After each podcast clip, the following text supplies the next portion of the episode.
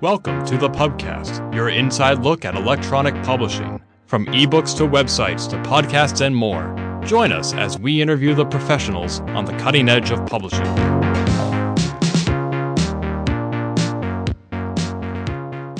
Welcome to The PubCast. My name is Natalie Hamill, and I'm sitting here with Katie Sherman. Will you tell us a little bit about what your job title is? I work at Beacon Press. I'm the production assistant. And I also do freelance work, editing and proofreading. And in my description, I have ebook creator, but so far I haven't gotten any freelance gigs with that yet. I would love to talk with you about that. So when I am really interested in the idea of ebook freelance creation, I do an ebook creation internship at MIT, the Digital Initiatives Group, which I think we both have shared at some point. Yeah. And it's really an excellent internship, I think, but they rely very heavily on templates and things like that. So I'm very interested in learning how to do it without a template, which I'm assuming the master's program goes far more in depth into than the undergraduate program. But it is something that crossed my mind to be able to do sort of an e-publishing as like a freelance sort of thing, to be able to, you know, help people create their own ebooks. But you mentioned that you had a little bit of trouble finding work like that. And do you have any like thoughts as to why that might be? Yeah, I think I have it from both sides. So I've worked, I work at Beacon Press now, and I worked at Jones and Bartlett. They're an educational publisher. And in both cases, we send out our EPUBs to be created for us from a company that does that all the time. Actually, we use Aptara. Oh, okay. Yeah, that rings a bell. Yeah. So they create all of our EPUBs for us. And that's solely because we can send them files, and within like a week or two, they send them back, you know, send back a really good EPUB. And it only costs, it depends on how many pages there are, like, but it can be like $70 to $150 or something. Like, it's really cheap. Whereas if I were to sit, you know, during my job and create it, you know, during the workday, it would basically cost more for what they're paying for me. Yeah, I understand that. I know how much, when I do the internship, how long it takes me to sit there and to code something. Yes. And so that was interesting because I did that same internship at MIT Press, and I loved it. And I had in my head, oh, I can do this all the time. I love making EPUBs. But being out, I guess, I don't want to say the real world, because obviously MIT Press is the real world. But I think that they're kind of unique in the way that they still make their EPUBs in-house. And actually, when I was there, they were starting to send some of them out. Yeah, they send a couple of them out. It depends on how complicated the text is. So if it's got like a lot of math and tables and things like that, sometimes they'll outsource it. Yeah, so I know at Beacon Press, we just send them all out. I do, when it comes back, I do a really thorough proofread and QA. And so sometimes I do go ahead and go in, and I think that's where my background is really handy. I can go in and, like, you know, reconfigure the CSS to make whatever change we want for the design, or like, there have been times where, you know, like one time we just forgot to include the acknowledgments in the print book. So when the ebook came back, we were able to add that, you know, like I could just create a whole acknowledgments section and it wasn't a big deal. And then we get a lot of like errors from much older EPUBs that when they were created, you know, something went wrong between then and now. And so I'm able to go in and fix it. But we make all of our EPUBs, we outsource them. So that's great. So having this EPUB knowledge is still something that you're able to use. Yeah, I still use it every day. I'm like the ebook expert at Beacon Press. And I think that's one of the reasons I got the job, is because she knew I was very experienced in it. Oh, that's great. So e-publishing seems to really benefit you at Beacon Press in particular. And do you think that there's more aspects of e-publishing, like things that you learned at Emerson, for example, that aren't ebook related that help you at Beacon as well? Or is e-publishing kind of the only trait that's kind of carried over into your professional life? Well, I guess it depends on what exactly, how broad e-publishing goes. Probably mostly just ebooks at Beacon Press, because we're so, you know, print and ebook centered. Do you tend to use any like website design or anything even in your personal life or anything along those lines? I've like built and designed and created my own website that I'm going to start up again for my freelance business. But we don't use websites at Beacon, or at least it's not in production. That's a marketing thing. So, and they're very, you know, like I could help with the website design, but they don't ask. Yeah. Well, that's great. Yeah, I really feel like the ebooks and digital publishing can really go into the production side of like the publishing industry. And I think that that's a really fascinating thing, like an aspect that not that many people think about. Yeah, we're starting to, at Beacon, we have a couple authors who are really into having a companion website. And so that's starting to be, you know, bigger, but it's funny because it, at least at Beacon, they're kind of more traditional. And I think most people who work there, like the production coordinators I work with, are kind of like, what? Like they don't really want to be a part of that, you know? So, like, I really see the value in having a website, you know, that's linked to the book, because the book, you print it and then that's it. And the authors know, like, the website, they can keep updating it. And it just, it's a way for people to connect with the book more and each other. And oh, that's great. So has Beacon actually put out some of these websites? Yeah. Well, I think the way that we have like we have a website for each book that's just on beacon.org and then like / whatever the name is. But these companion websites, I think the authors manage. So that's not actually our thing at all. Like obviously we want to make sure they keep it updated. But it's their responsibility. It's not Beacon's. Oh, okay. Yeah. Like a promotional material kind of thing. Yeah. Oh, yeah. But that's still, that would be really cool. That's a cool facet that could easily be incorporated into something like that. Like as a, you know, a web design, it even kind of could fall under marketing, kind of could fall under production, that could, you know, work towards the benefit of, especially an ebook that, you know, you can download the ebook or additional content or whatever. That would be. Just click a link and you're. Yeah. Yeah, or QR codes on the book or something. Mm-hmm. So I think that kind of leads me into kind of a bigger overarching question. When you started out in the digital industry, like learning about it and everything like that, obviously the world was entirely different than it is now in terms of the digital industry. And every year, I mean, it's an exponential growth. So do you think that... And I know that ebooks recently have kind of leveled out in a way, like they're around like 20 to 30% of the market, and they're not as, you know, people thought they were just going to skyrocket, and they're not doing that as much. Right. Yeah. So why do you think that is? Like, do you think that the digital publishing was like a trend that isn't going to stay around? Or do you think that it's something that we're learning how to incorporate it, and it's just a matter of figuring out how to incorporate it into this publishing system? I think that's a good way to put it, figuring out how to incorporate it. I think it seems like, you know, it spiked because everyone had to go out and buy the readers and just getting used to what that meant. And now people have the readers and they can decide whether they want the digital book or they want it on their bookshelf.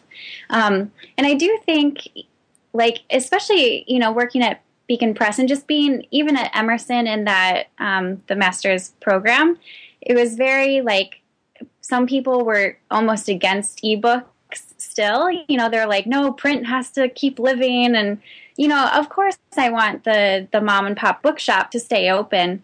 But I think that ebooks aren't going to go anywhere. I think people are still, you know, there's still a lot of value in it. And I think we're kind of moving towards a lot more self-publishing is happening, and that's a lot easier to do with digital books. And I don't really see that going away for a while either. Yeah, that's definitely a really interesting facet, because I'd love to hear your opinion on it, but for freelancing with ebooks, and especially with the self-published ebook, I know that it's supposed to be relatively easy to input your book into Kindle and make it look a certain way, and, you know, just Kindle's way of making your ebook look.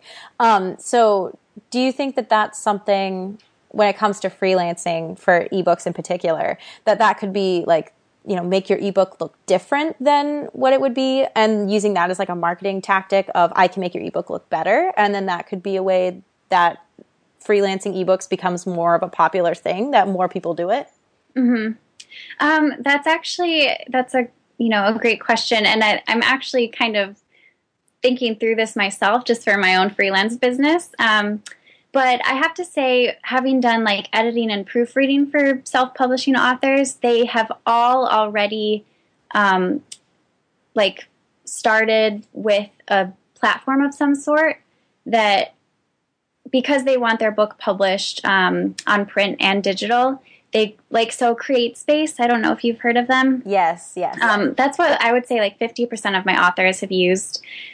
So with CreateSpace, you just upload it and you get the print book, and they do all the digital for you. So they send it to Kindle or Amazon, and they send it to Barnes and Noble, you know, all the distributors. So it's, I think it's really hard to sell to someone, hey, give me more money to make this ebook that this other company will do in the package that you're already paying for. Yeah. Because I haven't looked that much, but I think most of the platforms that you use, like, you're going to pay for the digital no matter what. And to be honest, they usually turn out okay. They usually look okay. I mean, obviously you can design one that looks a lot better and prettier, and you can add in certain things. But I think just for fiction or for, you know, a standard nonfiction book, you don't really have to worry about design too much. And also that kind of plays in with the e-reader that people use, because you can turn off fonts and, you know, like even if you design it like to a certain degree, not every reader is going to see that anyway. So I've found it hard to, and I haven't really tried, to be honest, but just from what I've seen with the authors I've worked with, I don't think... And they all see on my website or, like, my invoice that I also, like, create ebooks. And none of them have, you know, I'm not going to, like, sell that to them because I've already just edited their book. So I'm, like, good. But I think they're all pretty, like, settled. But I have thought about marketing it as a way of, like, you know, let me help you design it so it looks better. And like you said, like, so it's different. And there might be some people who like that, but I think I wouldn't quit my day job. So there are some ebooks that I've seen that are more like interactive, more incorporating like Java and things like that into the ebook with, you know, videos that come out and things like that. I know that typically authors don't, especially self-published authors, aren't really using those capabilities. But do you think that that might be another, like potentially a facet that if you were able to do that for an author and say, look, I can put videos in here for you. I can put, you know, more multimedia into this book that, and I'm not sure if Kindle can provide that or if CreateSpace can provide that. So if that might be a facet of that as well. Yeah, that's interesting. I think that's definitely, if they wanted, you know, really highly designed things that included, you know, multimedia of some sort, I don't think like CreateSpace would be able to do that for them. But I also wonder if it's worth it, because not all e-readers can display those, you know, like not everyone can watch video on a Kindle or that kind of thing. So there's a lot of talk, like at Beacon, you know, with just like all the publishers get together once in a while or something. There's a lot of talk about what exactly should you put into an ebook. Like just because you can put like a video in there doesn't mean we should, you know, I mean, it really highly depends on what the book is about. I think you'd have to find the right audience and the right author who wants to do that, and then make sure that his audience will have the e-readers that can show the video or whatever else you put in it. So, I mean, I think it's definitely, you know, a good skill for someone to have if people need it, but I'm not sure, like, how many people would need it. Yeah, definitely a really good point. As my final question, just as the e-publishing industry as a whole, do you think that there's more e-publishing opportunities that will arise in the current publishing market, and maybe in new and unexpected ways, but nonetheless more digital publishing? Or do you think that the kind of the ideas of, you know, we want things to kind of remain in print, and for, you know, if people want to create ebooks, they can go off to CreateSpace and make them. So how do you kind of see the e-publishing taking off in the publishing industry now, and like what the trends would be for that in the future? I mean, I'm probably biased just because of the experiences that I've had, but I do think that people will continue to outsource their EPUBs.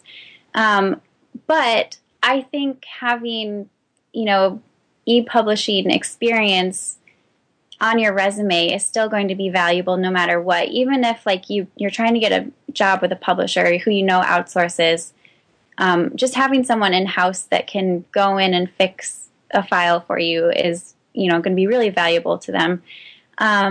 But those outsourcing companies still need to hire people. So someone is still making the EPUB. So if that's what you feel like you want to do for your career, maybe you should start thinking that way. You know, you're not going to be working in a publishing house, but you're going to be working in EPUBs.